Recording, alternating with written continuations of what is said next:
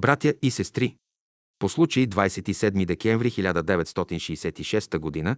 ние ви поздравяваме с Словото на Учителя. За служенето трябва да служим на Господа. Ако му служим, Той ще направи всичко за нас. Да служим на Бога с любов, без никакви правила и закони. Да служим по свобода. Какво се иска от човека, за да служи на Бога? Пълно себеотричане. Всеки, който служи на Бога, който проповядва Божественото учение, е неуязвим. Няма по-велико нещо в света от това да служим на Бога. И ако ние си подадем ръце да служим на Бога, няма ли да оправим света? Ще го оправим. И ако ние се съединем помежду си, ако се съединим с небето, няма да има нищо невъзможно. Човек може да живее само по един начин. Този начин е човек да служи на Бога. Често ме питат, кажете ни, как трябва да се служи на Бога. Да се служи на Бога, това и малките деца знаят. Това не трябва да се доказва.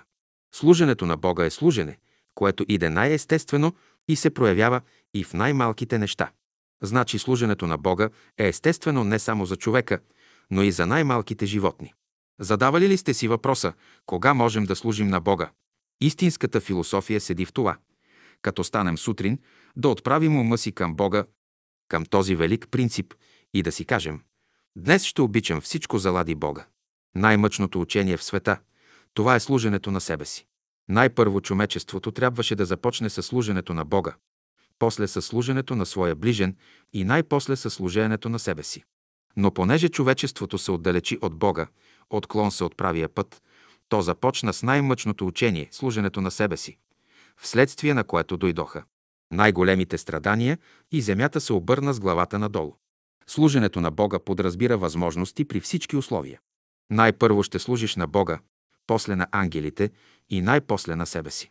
Казвам, сега е време да служим на Бога. Кога друг път можем да му служим?